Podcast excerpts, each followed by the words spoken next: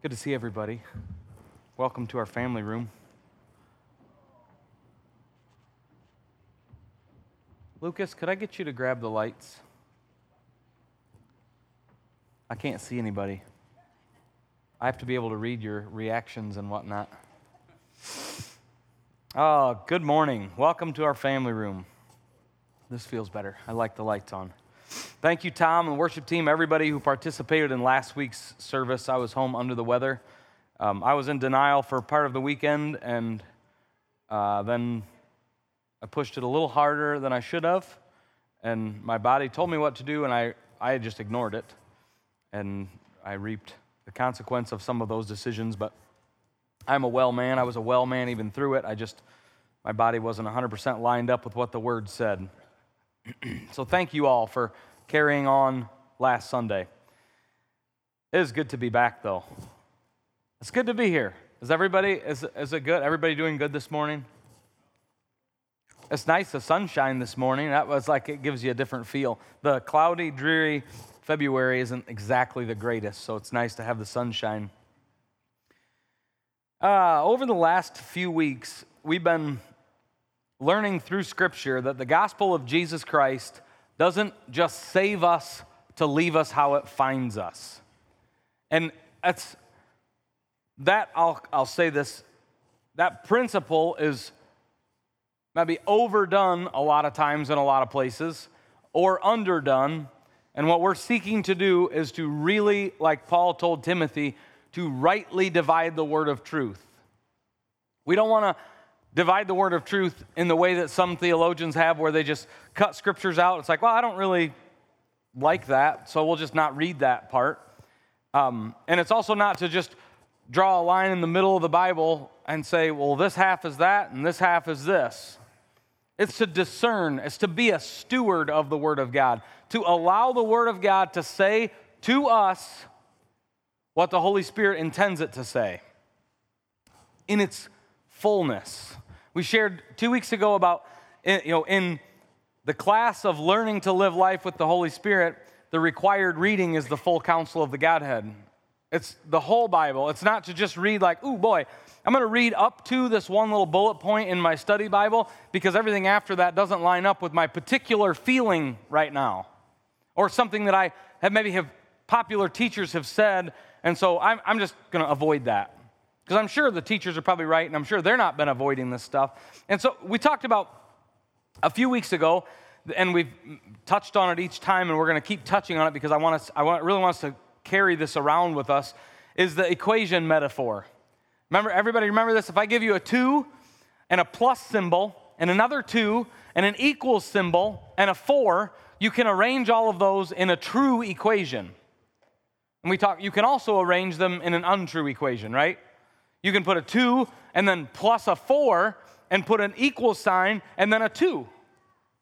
And it's like, I mean, even the homeschooled ones among us know that that's not an accurate or true equation, right? It's, you got to have them in the right order. And the same is true when we're understanding Scripture and salvation and right standing with the Father. For so many years, we put grace, which is God's part, plus faith, which is our part, believing, and then for a lot of church, a lot of religion over the years added right living or good behaving as relative to your fellow man equals right standing with the Father. And then along the line, the Holy Spirit's like, that's not a true equation. That's like two plus four equals two. That's not accurate. You did, you did the math wrong on that. And so what a lot of Christians did is we took that right living and we're like, we don't really know where to put it, so let's just white it out. And then we said that the equation for living as in right standing with the Father is grace, God's part, plus faith, believing, which is our part, equals right standing with the Father, end of equation. And how many of you know we've learned that that's a fine equation until you read Scripture, because all through Scripture, including all sorts of New Covenant books, talk about abstain from this, stop doing that, the things you used to do, don't do those anymore. And so we either have to get really good and creative at reading around those passages, or we have to square with the fact that that part, right living, making decisions better than we used to, can I get an amen? It's got a place. So what we're seeking when we study Scripture And we're not studying it because we're not we're not studying it to prove ourselves right or to prove anybody else wrong. We're studying to be approved, a workman rightly dividing the word of truth. And as we study, we see that Scripture reveals that the equation that is truth in the New Testament is grace, which is God's part. It's free. You can't earn it. You didn't deserve it. Nothing you'll ever do will deserve grace. If you have to earn it, it's no longer grace. So that's God's part is grace. It's a free gift of God. Your part is to believe, which is faith, and then equals right standing with the Father and right living. See, those two are together. Now, it's it becomes, people get really like, well, okay, but so that means I'm never going to screw up? No, that's not what we're talking about at all. It's, you're gonna, we're gonna, that's life. We're in a fallen world. We're fallen people. Our flesh is still fallen. Paul alludes to this, and I, not even alludes to it. He explicitly talks about this several times in his letters. There's this. There's a tension that exists. Everybody know what tension is, right? You know, for me to hold my hand up here right now, there's tension. There's a muscle hooked to a piece of cartilage or, or tendon or whatever, and hooked to another bone, and a bone here, and a bone here, and a bone here, and muscles, and te- and they're all, the, for a, your, to move a, your arm, there's a tension required. There's this tension that exists in the life of a believer between your recreated spirit, which is what was done at that equal sign in the equation. That's your, rec- it's done. When you mix your believing with the gospel and the grace of Jesus Christ, you get the equals. But there's a tension that exists because Jesus didn't save us to leave us. He didn't say, you know what, if I can just get you guys born again, you just carry on with whatever it was you, you was doing before. He loves us too much because sin will ultimately always produce death. You say, well, not if I'm born again. No, it won't produce eternal death if you're born again, but you'll still reap the whirlwind of death in this life. You know that sin can bring about death, and it'll kill relationships. I'm talking, oh, you're like, sin, okay, oh, where does this fit? Sin, verb sin. The how many of you know what a verb is? Somebody shout it out. It's an action word. Man, you guys all went to real school, didn't you? I had to think about that. A verb, an action, sin. The doing of the dumb things is what we're talking about. You do the dumb thought. You think the dumb thought. You do the thing that is missing the mark. The word in the Greek is hamartia, which is a missed mark. It doesn't say by how much. You know, the Bible says that whatsoever is not of faith, that is sin. I gotta sit down. Whatsoever, whatsoever, that's King James. Does anybody else in here speak fluent King James? We need a translator. What's Trey, I know, does not speak fluent King James. So whatsoever means anything. It means whatsoever. Could be anything. Anything that is not of faith, that is not done in believing faith, that's a missed mark. We hear sin and we think, drugs, prostitution, uh, you know, violent crime. That's what we, our minds, because we, you know, we've got Americanized and we got this awesome English language. We're like, we got like six hundred words and we got to make everything in the world fit into six hundred words. So like, well, we're just going to have to use one word. We're going to call it sin. But the, the principle really in Scripture is that there's, there's a nature of sin and then there's the action. The nature was taken care of by Jesus on the cross. He became sin for us. He didn't become an action. How many of you know he wasn't on the cross doing all the things that we think of, of sin? Do you know what I mean? He wasn't, he was not on the cross becoming, you pick the worst ten sins you can think of. He wasn't doing that. No, Jesus took care of the actual root. He cut it off at the root. He said, I'm going to become the nature. I'll take care of the problem of sinful nature. The action part of our lives, this choosing to do the dumb things, that's still a battle. There's a tension that exists. Because while we were crucified with Christ, it is therefore no longer I that live, but Christ that live in me. That's what Paul says. While that's true, we're still in the flesh. Does anybody, anybody remember the day they got born again? Did you immediately look different? I mean, like, like you were blonde and now it's like, now I'm a brunette. Or you were tall and now all of a sudden you're short. You might say, is that what happened to you, Isaac? No, I was always short. Nobody, you, when I, the day I got born again, it was a cold November day. It had snowed a little bit. It was a Tuesday night. And I laid down in bed that night, and the the only thing that changed in my life, I looked exactly the same. Exactly the same. The only thing that changed is when I laid down in bed that night, I slept like a baby because I wasn't afraid of dying anymore. That's the only thing that changed, but I looked the same. And you know, the next day, I misbehaved the same way as a nine-year-old the day before.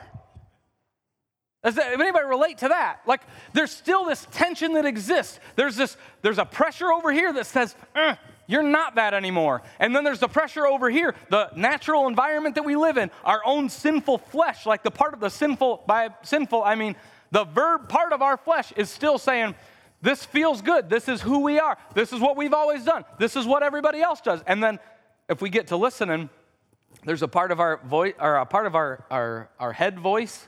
And this is like one of the worst parts of us. It's like, well, I'm not as bad as that guy.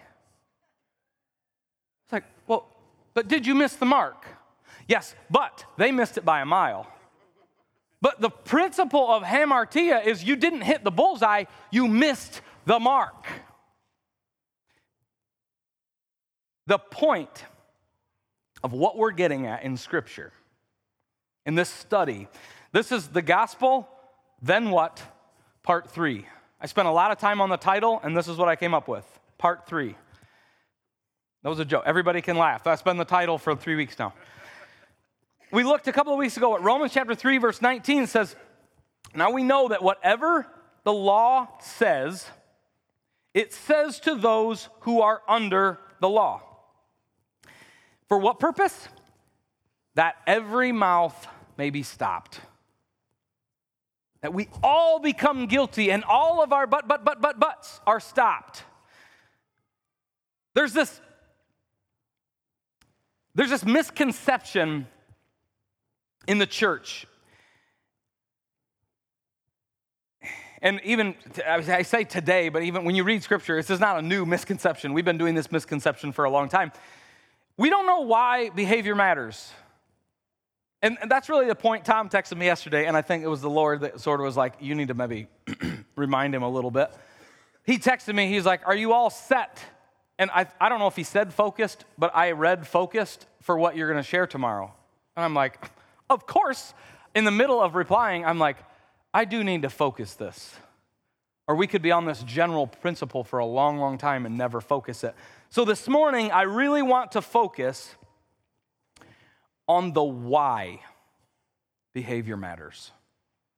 And there's a temptation, uh, you know, we talked this morning that the, this church is made up of, of many parts, and our leadership is made up of many parts. And I love that the, the way the Lord uses in all kinds of different ways. Like, there's all kinds of ways that you guys don't see that this leadership is all participating even in these messages. And there's little words that people that are elders or, or just old people here at the church that are telling me things throughout the week or the months that are like, oh, that's a great reminder. I need to make mention of that. And as I, as I look across, I'm reminded. The temptation, when we, whenever we talk about behavior, the temptation is to immediately go introspective, look at ourselves, look, in, look into our own life and say, oh my goodness, I'm a terrible person. And then you can take away from church and you can say, Isaac preached about behavior, which number one, the first falsehood is that you might be tempted to think that I behave all the time. I don't have behavior figured out. One of the reasons that I pushed this whole sermon series off for as long as I did, because I'm like, Lord, I don't have this nailed. He said, you just tell them what I wrote, and I'll explain the rest. That's what I'm going to do. I'm, don't look at this. Number one misconception that I want to rebuke today is that I have this figured out, all of this figured out. We're reading Scripture. We're studying through the Word. Number two misconception is that you can choose to take away from this that something's wrong with you. Because I assure you, because you're still here and you all still have a pulse, that there's some area of your life that the Lord's like, you know, I made you to be better than that. There's some area, and the temptation is to be like, oh, and to pick up what the, again, King James, we use the word condemnation. there's something wrong with me. No, there's a difference between there's something wrong with me and I did something wrong. Hallelujah. That's a hallelujah moment. There's a difference between something's wrong with me and I did something wrong. The enemy wants you to say there's something wrong with you. There's something wrong with me. The Lord's like, no, you, and this is, we're skipping all over here. There's this thing, anybody ever heard the word, like, I'm, I'm just an old sinner. I'm saved by grace. The problem with that is you aren't anymore. You were an old sinner, but now you got saved by grace. And if you got saved by grace to stay an old sinner, don't be shocked when that's all the fruit that you reap. Well, I'm just an old sinner. I'm saved by grace. What is that? You're just making an excuse. We're just making excuses like, well, you know, so how could I be expected to live any better? I'm just an old sinner. Everybody remember. It's like, why don't we get that on the back of our jersey? It's my, just my church jersey, and it says sinner on the back. So don't be surprised when I... Exactly. I'm the missed mark archer. So don't expect me to hit the bullseye. We make this, we make this caveat. It's like, well, you know, I'm just an old sinner saved by God. We got to change our language and start saying what God says about us. And Paul gives us examples, but we have to have the courage to read the Bible. You say, what do you mean? What do I mean? I mean, we have to read the Bible, and when we come to passages that talk about behavior, we got to read through them. We got to take a deep breath, throw our shoulders back, put our chin up, and choose to read. Romans chapter six, verse one, what shall we say then? Shall we continue in sin that grace may abound? All of us in grace circles were like, oh, let's skip to seven because he talks about how he still does what he doesn't want to do. That clears us, right? No, we're going to have the courage to read. Romans chapter six, verse one, what shall we say? Shall we continue in sin that grace may abound? Verse two, somebody shout it out. Certainly not, or God forbid. Or do you not know, as many of us were baptized into Christ Jesus, we were baptized into his death. Therefore, we were buried with him through baptism into death, that just as Christ was raised from the dead by the glory of the Father, even so now we should what? Somebody, as a few of you got your Bibles out and you're reading along here, walk in newness of life. That does not sound like living the same old way we always have. That's a picture. Newness of life. There's an energy. There's a there's a change. So uh, two, three days ago, I think it was three days ago, it was sixty-four degrees outside. Everybody remember that day? That was awesome. Amen, Morgan. That was awesome. It felt like springtime. I was I was in line behind somebody, and apparently they're new to Ohio. They were standing, they were at the cash register, and they were talking to the lady, and they're like, I'm just not sure. Do you think winter's over? And I just started laughing. She kind of turned around. I didn't know this woman, so I shouldn't have laughed, but I overheard it, and I'm just like, she's like, what? I said, winter ain't even got started yet. Like, we're just getting started. We're going to have ice and sleet and snow and cold. And she just looked at me, and all of the light left her face, and I felt like a terrible person.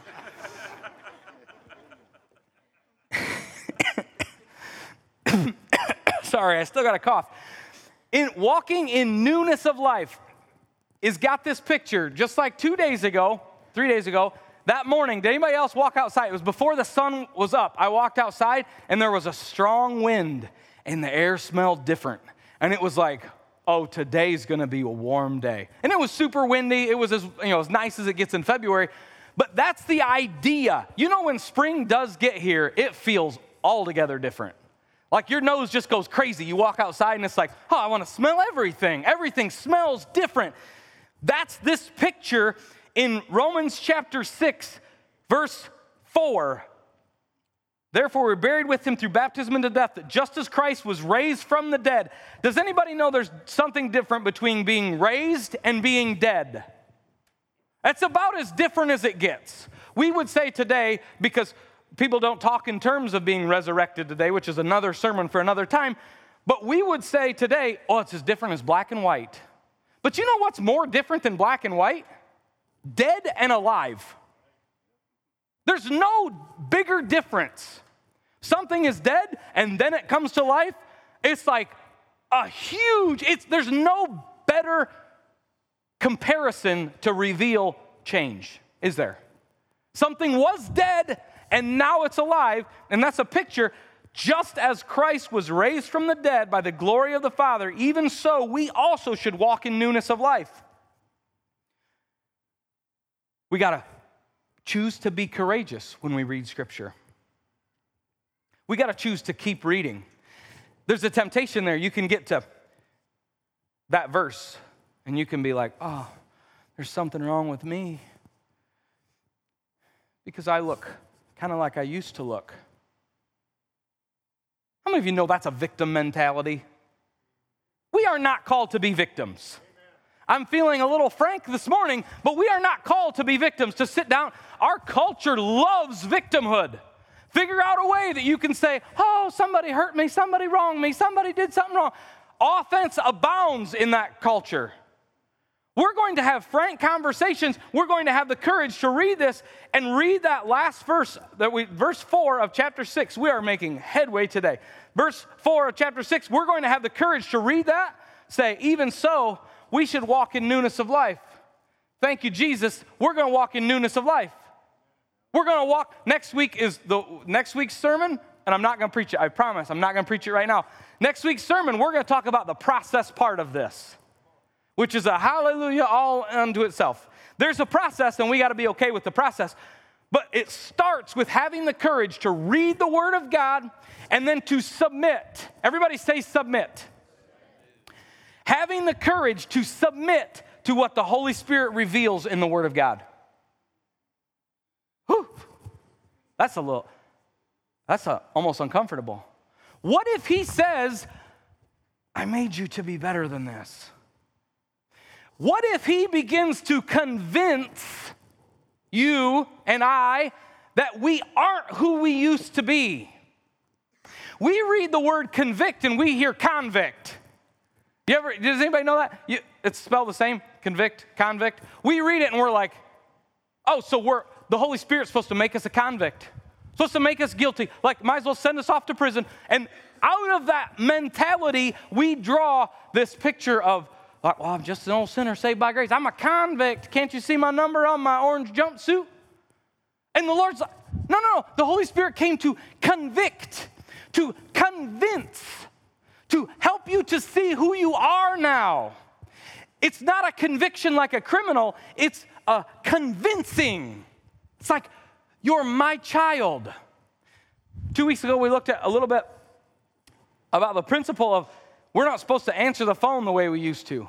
We don't report to the same office we used to. Remember that? We talked about that at the end of the, I'm still in review. We talked about that uh, two weeks ago about how we can continue habitually going to the same office. And we were in like the maintenance department, low man on the totem pole. We were washing equipment. And now the Lord's like, you're the, you know, you're the C E O.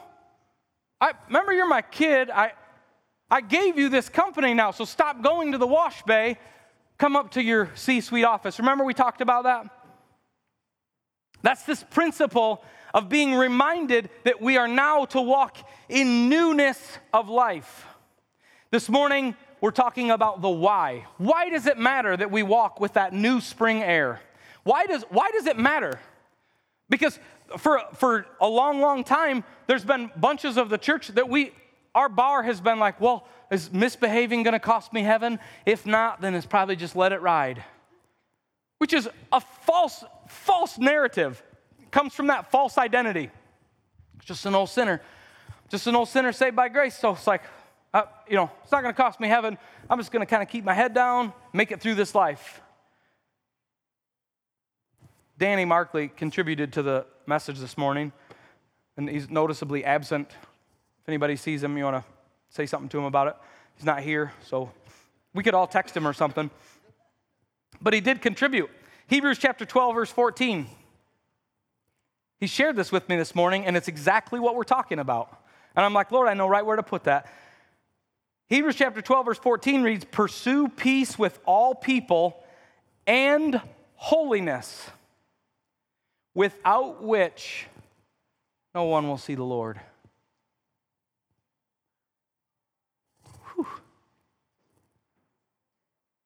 Without which no one will see the Lord.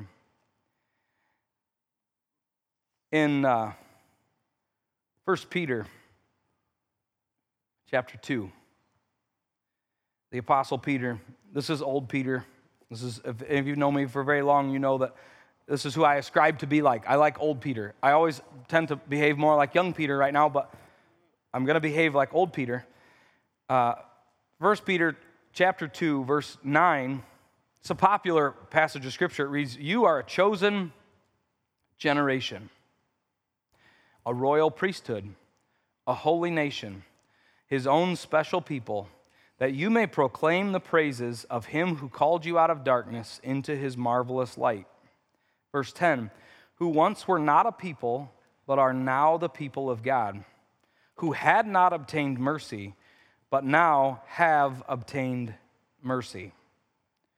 So when we read that, there's a temptation. There's a temptation to read that first part and say, if I was a chosen generation, if I was a royal priesthood, if I was a holy nation, a special people, I'd probably be living differently. I probably wouldn't be making missteps and failures. That's a temptation to read when you when you read through that. But I love the way Paul starts. He, he lays it out here. In verse nine, he says, you are. But you, and actually are is, if you notice, it's italicized in your Bible, which mean it was, it means it was, that word was added for readability. That's what that means. If you're reading through Scripture and you see words that are italicized, those words were added for re- readability. So be careful if they're important defining words. They can lead you astray. But in this, it doesn't lead us astray. It helps us to understand. He says, but you, a chosen generation. But you, you guys are a chosen generation. You're a royal priesthood and a holy nation. You're his own special people. But then he goes on, skip down to verse eleven. He says, "Beloved, I beg you, as sojourners and pilgrims, abstain from fleshly lusts which war against the soul, having your conduct honorable among the Gentiles, that when they speak against you as evildoers, they may, by good works which they observe, glorify God in the day of visitation." So even as, if you read this in reverse, you'll see that as sojourners and pilgrims, we have a choice as the chosen generation and the royal priesthood. We have a choice to or to not abstain from fleshly lusts. That's a point worth making. We have a choice where how we're going to live this life. You don't have to do all the things you've always done. And also, you don't have to straighten up perfectly. I like the, the way I've heard it said before, and I'm trying to think of who, I, I don't know who said it first this way, but you're not free to sin. We're free from it. We're free from its grasp. But it's a choice. We have a decision in this. We are captains of our own destiny in this life. We decide, and we're going to get into this in the book of Colossians. We'll see a little bit more uh, what we're talking about here, but there's a There's a decision that we have to make. And I love the way Peter lays it out in verse eleven or twelve. He says, having your conduct honorable among the Gentiles. There's a purpose to this. This is what we're getting at. There's a purpose for right living. Now, you might be sitting here today and you might say, well, if it doesn't cost me heaven, then why? Anybody ever thought, I mean, that's that's our American version of the same thing that Paul kind of said in Romans chapter six. Should I just keep sinning? Like, if grace abounds when I screw up, should I just keep sinning? Because how could more grace be bad? Anybody ever, if, I've I've shared this with a lot of people, and I hold to it with everything I have.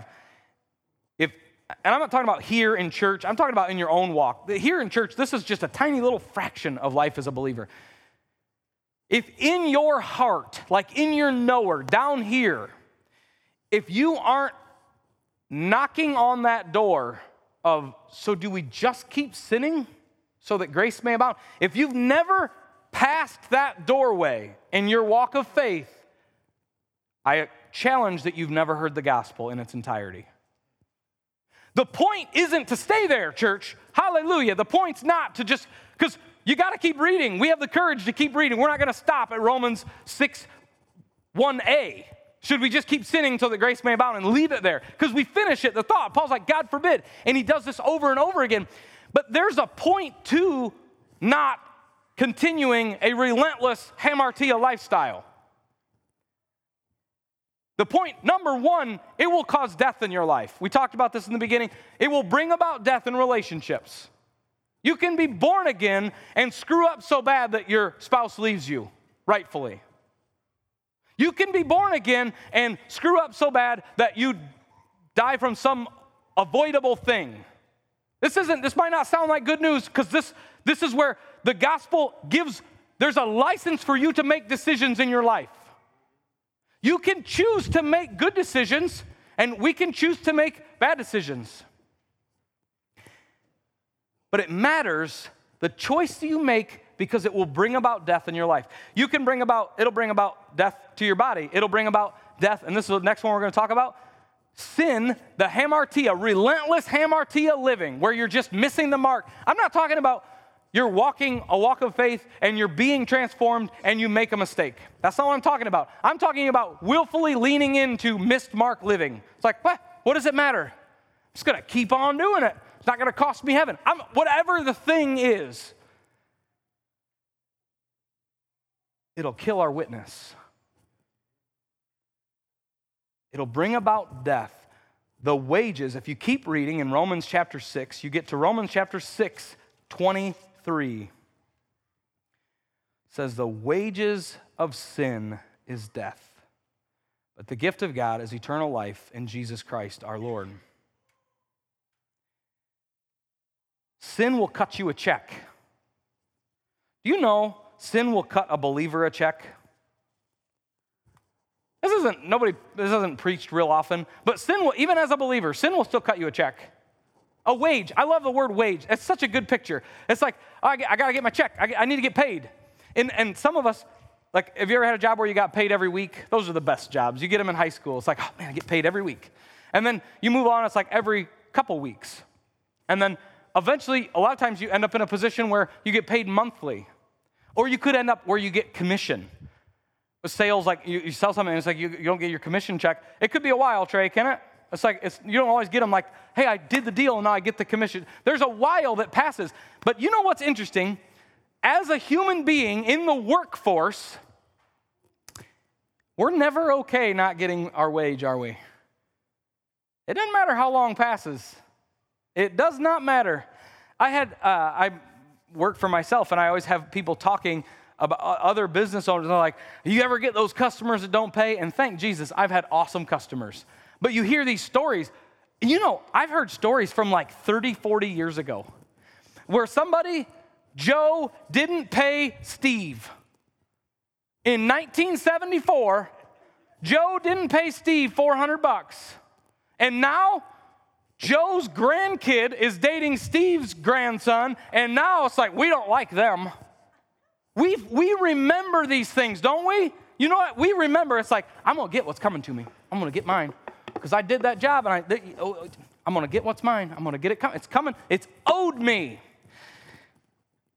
That same principle of a wage, you bring that into sin will cut you a check. It'll always cut us a check, even as a believer. But this is, anybody ready for some good news? That's like, that's pretty heavy. Whew, that's heavy.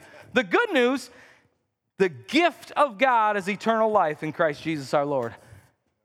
Anybody love gifts? I love gifts. So while sin can still cut a believer a check, it has lost the ability to pay us eternal wages. It has lost the ability to, that is, man, if somebody, Krista's the only hallelujah I got on that. It has lost the ability to pay us eternal wages. Thank you, Jesus. It'll still pay us wages in this life. We can still experience it, but it cannot pay us eternal wages. Thank you, Jesus. The, the death that comes to our witness, though, we got to circle back to that. There's a point in our not screwing up, in our choosing to be different. We are here so the world will see the Lord. That verse in Hebrews twelve fourteen, pursue peace with all people and holiness, means to be set apart. Choose that, so that, the idea is, without which no one will see the Lord, so that people will see the Lord. We're here as representatives and liaisons. we're representing our Father in heaven. When we knock on a door, we're not knocking on the door as the nobody that we were before we got born again. We're starting a conversation as a child of the King, which makes you a prince, an heir to the throne. We don't understand royalty. In our culture today, American culture, we don't grasp royalty. They understood royalty a lot better back then. But you've been raised from a peasant with no hope. You're never going to be anything but a peasant on your own. Your destiny is sealed. You will always and forever be a peasant. And then Jesus comes along and gives you eternal gifts. And he says, you're no longer a peasant. Now you are an heir to the throne. All of heaven's resources are at your disposal. Do you still want to walk around like a peasant? If we have the ability to carry ourselves as heirs to the throne, do you still want to walk in the dust and the dirt of a peasant? Colossians chapter three, Colossians chapter two, we have a lot of scripture that we intended to make it to, and we've been talking a lot. The last thing we looked at last week, and then we'll keep going, uh, in Titus we see Paul explain that it's the grace of God that teaches us. And we're going to look, we're going to come back to that next week because it's the grace of God that allows us to do this process. There's a, a thing every year that passes. This is going to shock all of you. I get older every year. And I know I don't look it, but every year that passes, I do get older. And the Lord reveals more and more that he's okay with process. He's okay with time. He created time. He's outside of time, and he's okay. He will walk with us hand in hand. And, and I think, like I said, young Peter and, and young Isaac, we, we're like, it's really easy to get really excited and passionate and then frustrated because something doesn't change right away. And you, you could feel condemnation. You could bring your own condemnation. You know, sometimes we make, we're, the, we're the best source of our own condemnation, our own condemning ourselves, no longer fit for use. Remember, we talked about that like years ago. Probably nobody remembers it, but condemnation in its simplest form, you know, if you were to walk up here this morning and there was a sign on the door that said the fire department or the fire code, whatever, the Fulton County engineers have said this building has been condemned, you would know to turn around. You would say, it's no longer fit for use. We're the best at doing that to ourselves. And what the Lord's really shown me is like, just over the last probably five months, reading through Paul's letters, the Lord's like, why do you think the New Testament is all made up of this is what you have to do to be born again, this is what happens when you get born again, and these are the things that I want you to work on. And then you get to the next book. This is what you need to do to be born again. Uh, this is what happens when you get born again, and these are the things I want you to work on as a new creation. Over and over, and the Lord's like, because I'm patient, I don't expect everybody to get it the first book. Read Romans. If you don't make it through, if, if you don't get it in Romans, I'm not giving you any more books. No, he's like, oh, we'll give you more. We'll write it to the church at Corinth. We'll write it to the church at Galatia. We'll write it to the church at Colossae. We'll write it all over. We'll just keep writing it. And then you get to the end of the Bible, you get to the end of the canon of Scripture, and it's like you see John is writing it again, and Peter is writing it again. The same stuff. Abstain from this stuff. This is who you are. Remember. This is who you are. Remember. I never leave you. I won't forsake you. I've given you the Holy Spirit to help navigate this. This isn't like the Lord gives you the Bible, and he's like, so, uh, you know, work hard on trying to be better, and, and, and good, good luck. That's not how he rolls. He's like, this is the word. This is the, the verbal text. Now wait in Jerusalem. I'm going to send my Spirit. He's going to interpret and breathe on the word. And the word will take, you know what? I love that when the Holy Spirit breathes on the word, it's the principle of, of how did God make Adam a living being? Breathed into his nostrils, and man became a living soul or a speaking spirit. When the Holy Spirit breathes on the Word of God, he's going to show us, he's going to convince us of things.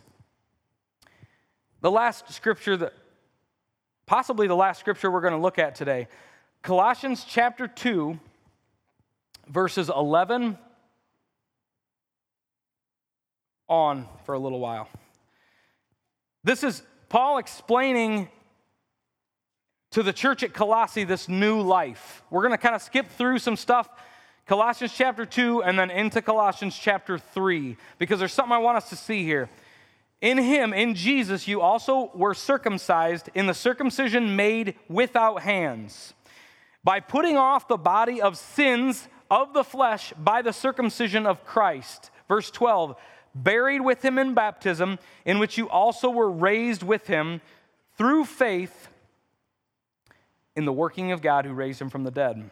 And you, being dead in your trespasses and the uncircumcision of your flesh, he has made alive. What role, in that part, that verse we just read, what role do we play in that? You being dead in your trespass, how much does a dead guy have to do with us? Very little. He has made you alive. Thank you, Jesus. He has made you alive. That should ring in our hearts. He has made us alive together with him, having forgiven you some of your trespasses. Oh, no, no, no. Having forgiven all your trespasses.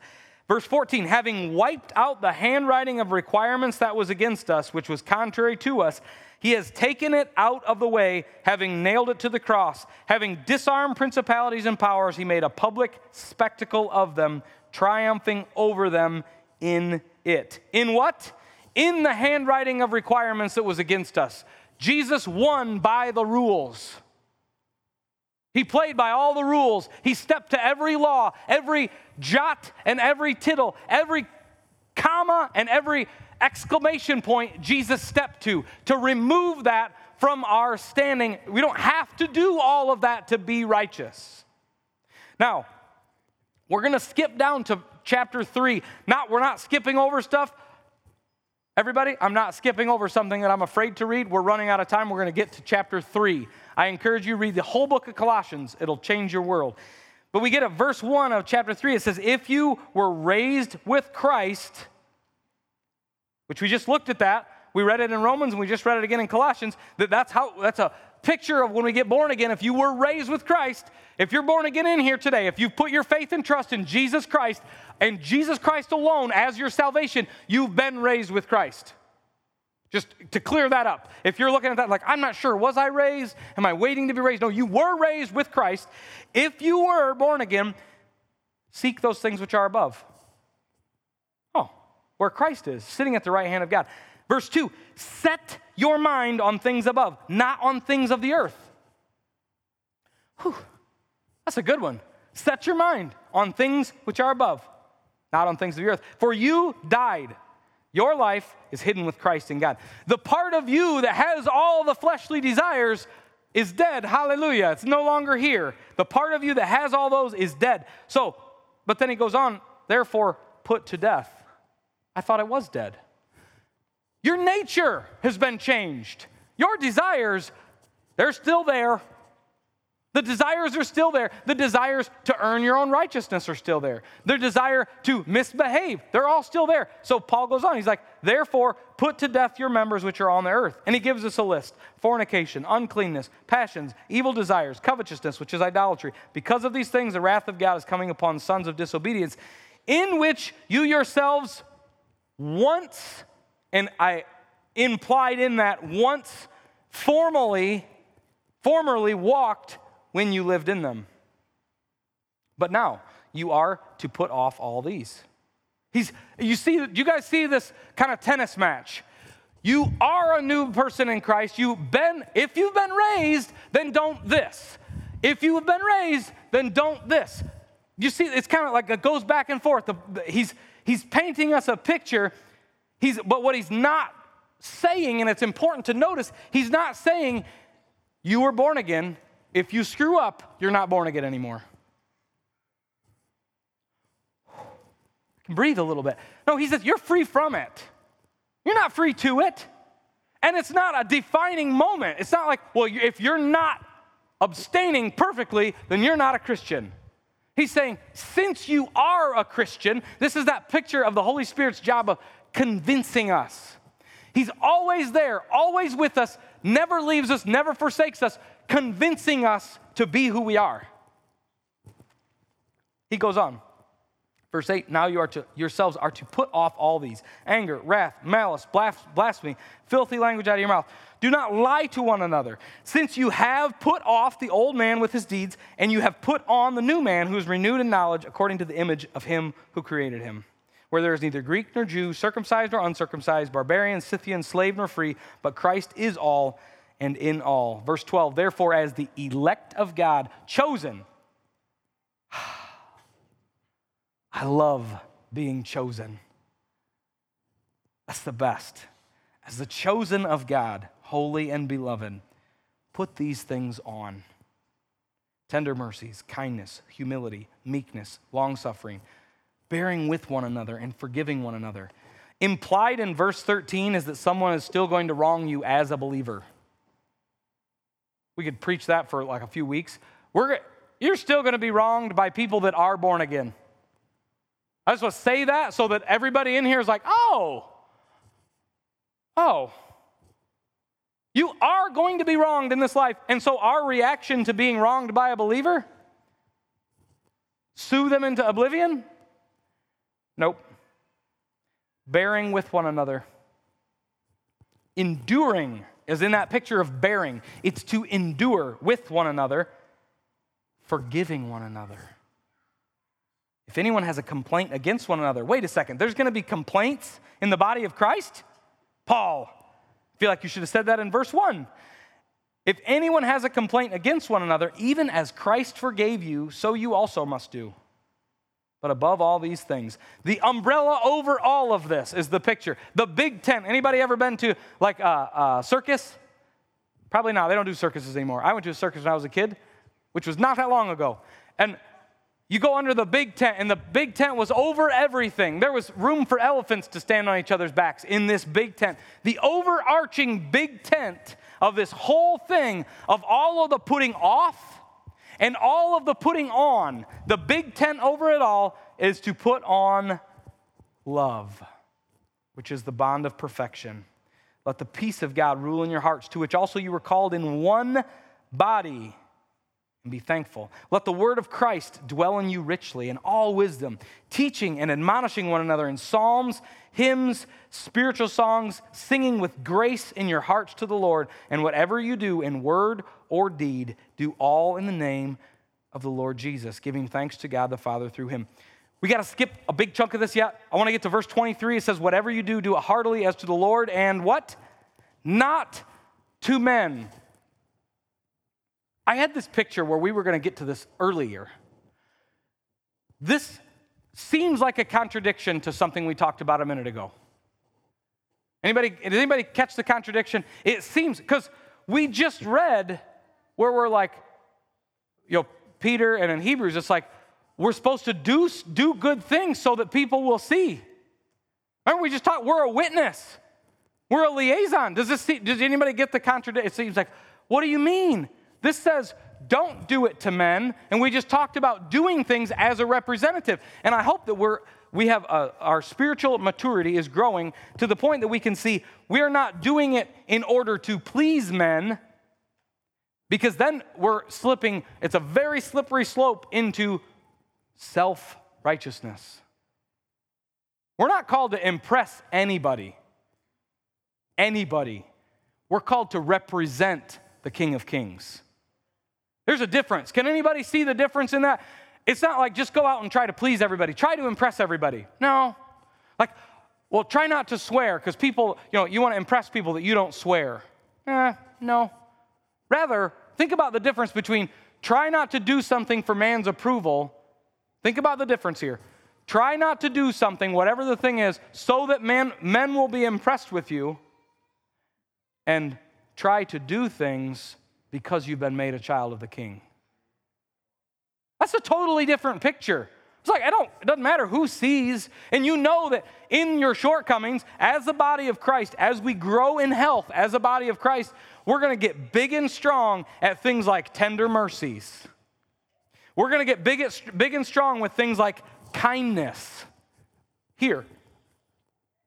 When, when do we need humility? All the time, but especially when we make a mistake, don't we? Ooh, I need to have humility. In fact, all of this needs humility, meekness, patience. When do we need forgiveness? When we've either done wrong to someone or been wronged.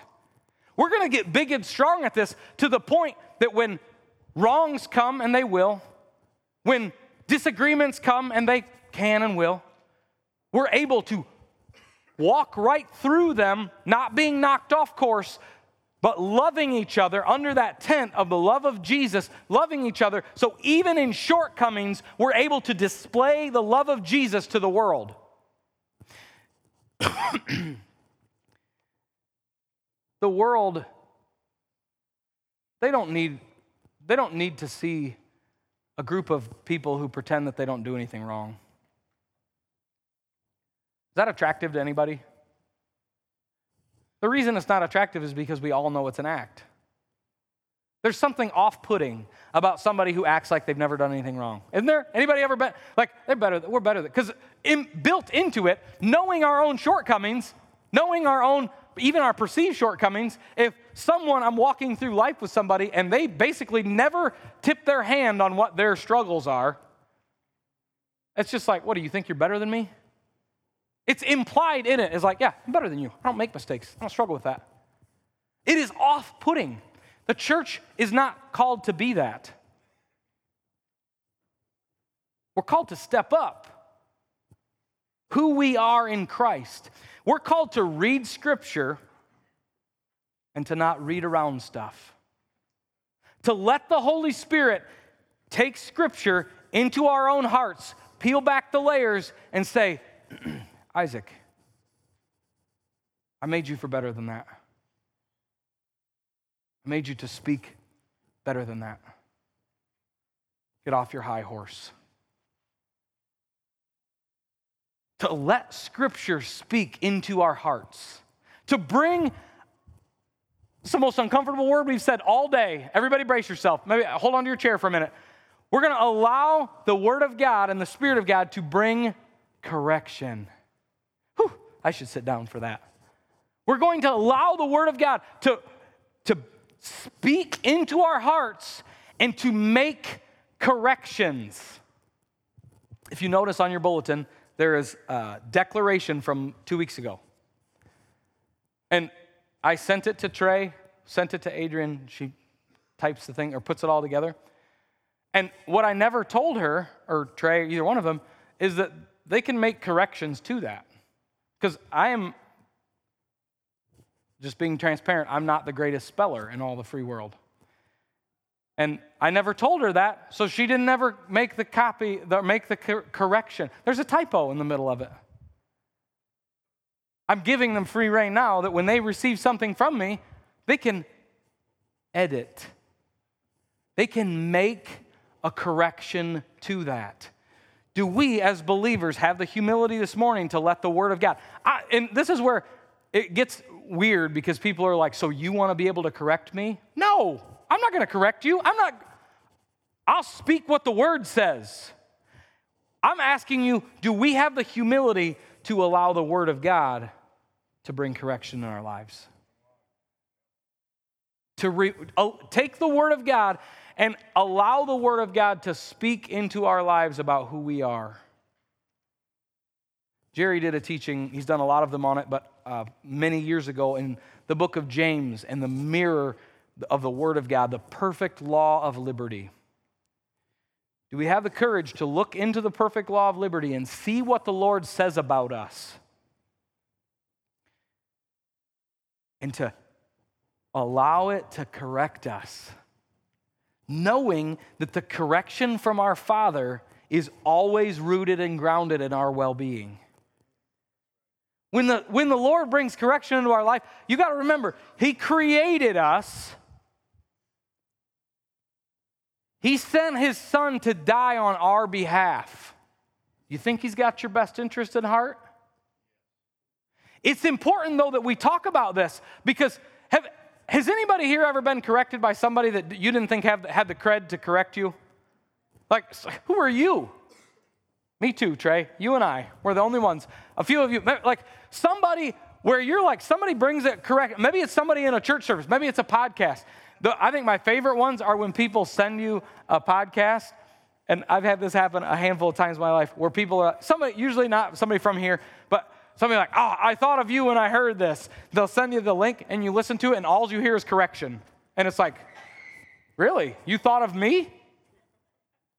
And I don't know this person that's preaching. I don't know. I don't know if they have my best interest at heart, or if they just want to make themselves feel better. Or on the job site, anybody like in in working conditions, it's like, you know all the experience you've got. You know. I was like, I know what I, I know. I, I know what I'm doing. And then somebody comes along that you never met before, and they're like, hey, you know what? You should do this this way. You're like, you should, you should watch your mouth. Tell me what I should do. And it's like, because you don't know. Now, like in my profession, somebody could walk up to me, and they could say, you know what? You're doing that wrong. You should do this this way. If I know that they've been welding for seventy-five years, they've done underwater welding and welding on skyscrapers and every other thing, it's like, well, yeah, you know what? I'll probably just listen to them.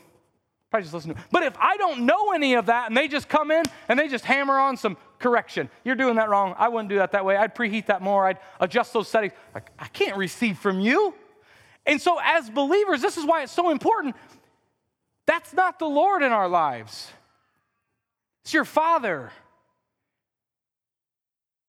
He's your good Father. He's got your best interest at heart. Understand, you were a nobody destined for hell. He said, I want that one. He sent his son. He's like, he's never going to make it. He's not going to make it on his own. He doesn't stand a chance. Look at the last five minutes. I'll go. I'll go for him. I'll go for that one. Insert yourself. I'll go for that one.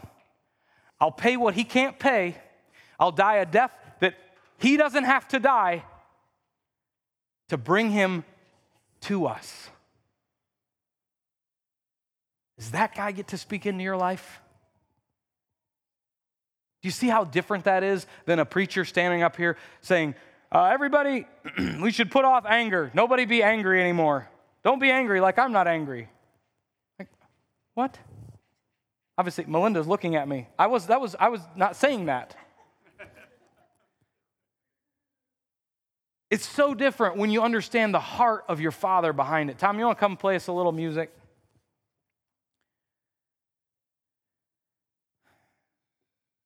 I want to invite us this morning to understand that we are a chosen generation. We are a royal priesthood.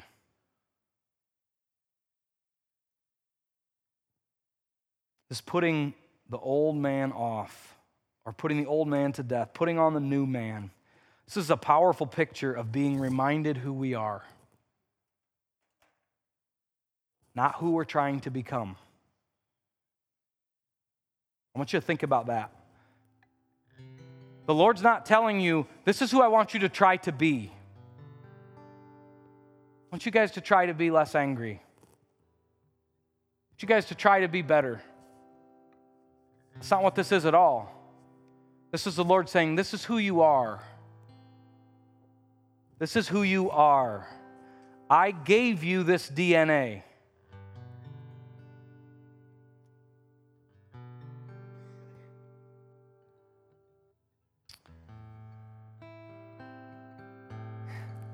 This walk of, of faith as a believer is an interesting one, and it's about um, growing in integrity is really what it's about. What I mean by integrity is like uh, shying, learning to step away from hypocrisy. So Jesus says, this is who you are. Then he sends his Spirit to write all of this New Testament to tell you, remind you who you are in him. over and over and over and over again. And he never leaves us. He never gives us a don't without a do. Never gives us a don't without a do, which is really helpful because as humans, if you just try and don't something, it's like you're going to do that thing. But if you can exchange a don't for a do, which is what the New Testament is full of, it allows you to gain some traction.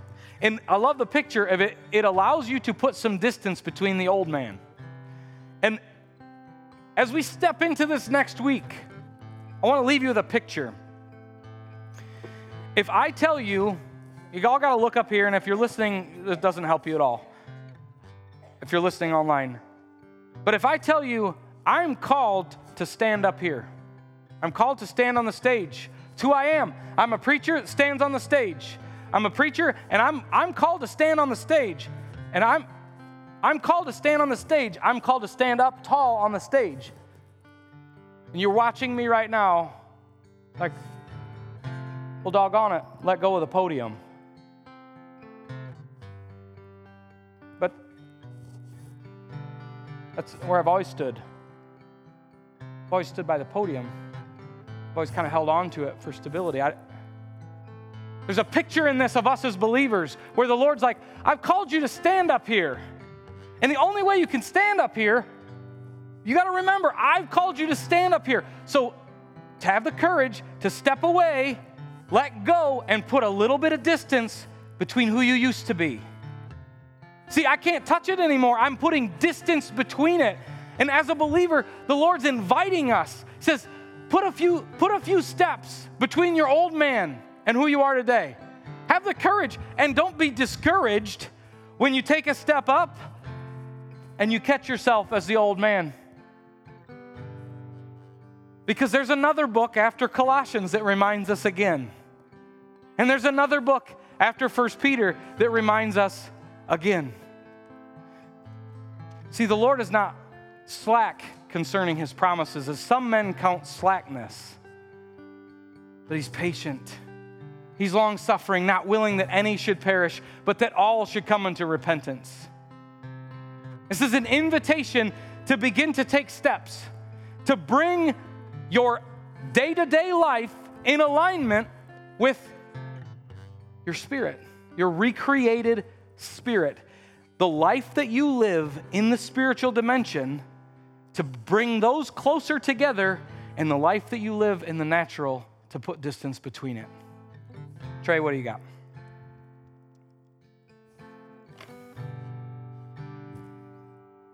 Plan this. Yeah, we didn't. I didn't plan on coming up here today, but you know, one one thing that I have always been um, aware of is how things apply to your life. Uh, I used to go to colleges and like speak to people um, because like once I graduated, I'd go back and speak to some of my sales um, professors' classes because I always felt there was a lack when I was sitting in class. I'm like, man, we're talking about future jobs and our current role.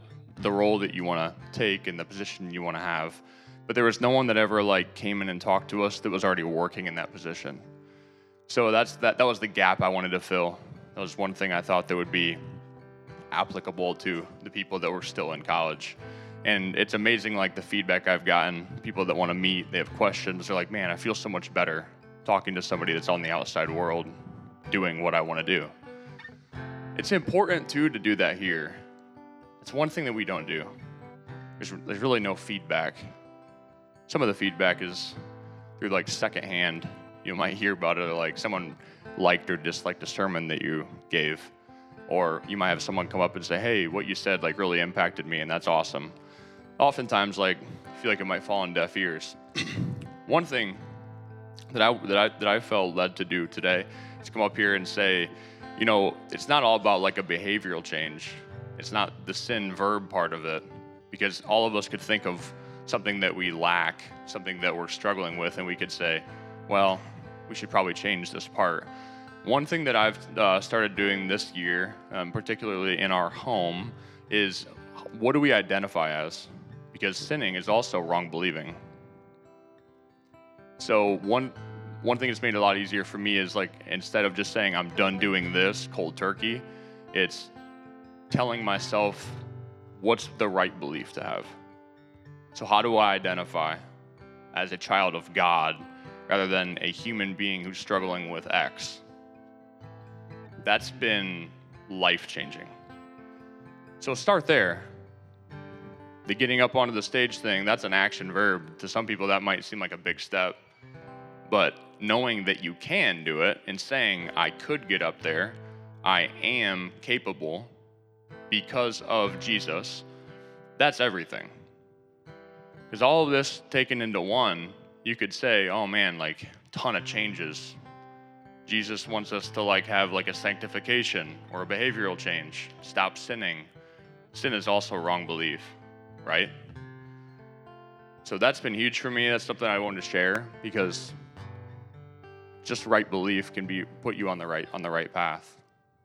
And I think I think with what Trey, thank you Trey. I think what with that, the picture of stepping away from the podium, it starts with taking your hand off of it. It's one step to take your hand off and then to step up.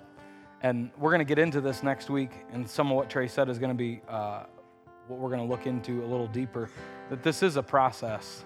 And the Lord gives us book after book after book in the New Testament of reminding us who we are.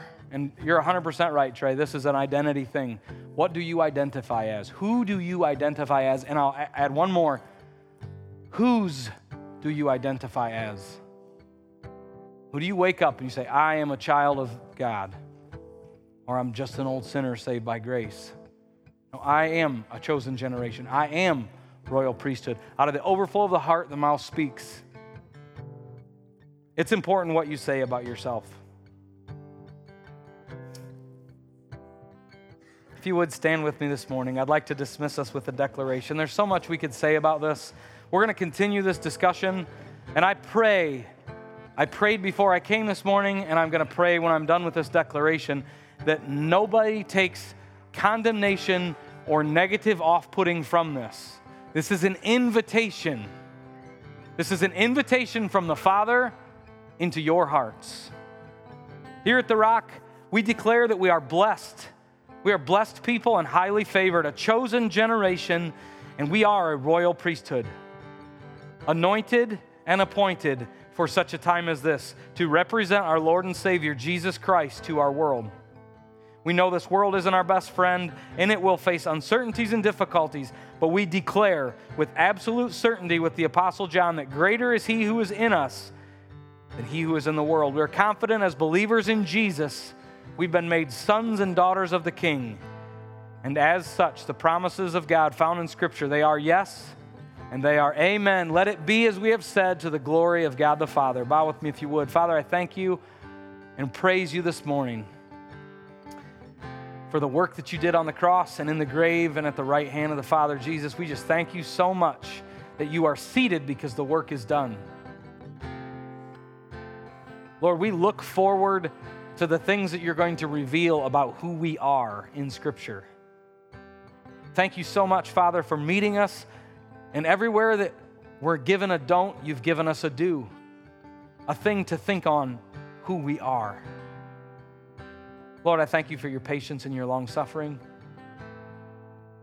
I just thank you that the work is finished on the cross. We are the righteousness of God created in Christ Jesus. I pray a blessing now, the blessing of Abraham over this body. We pray this blessing as each person goes from this place. We pray the blessing of health, the blessing of strength.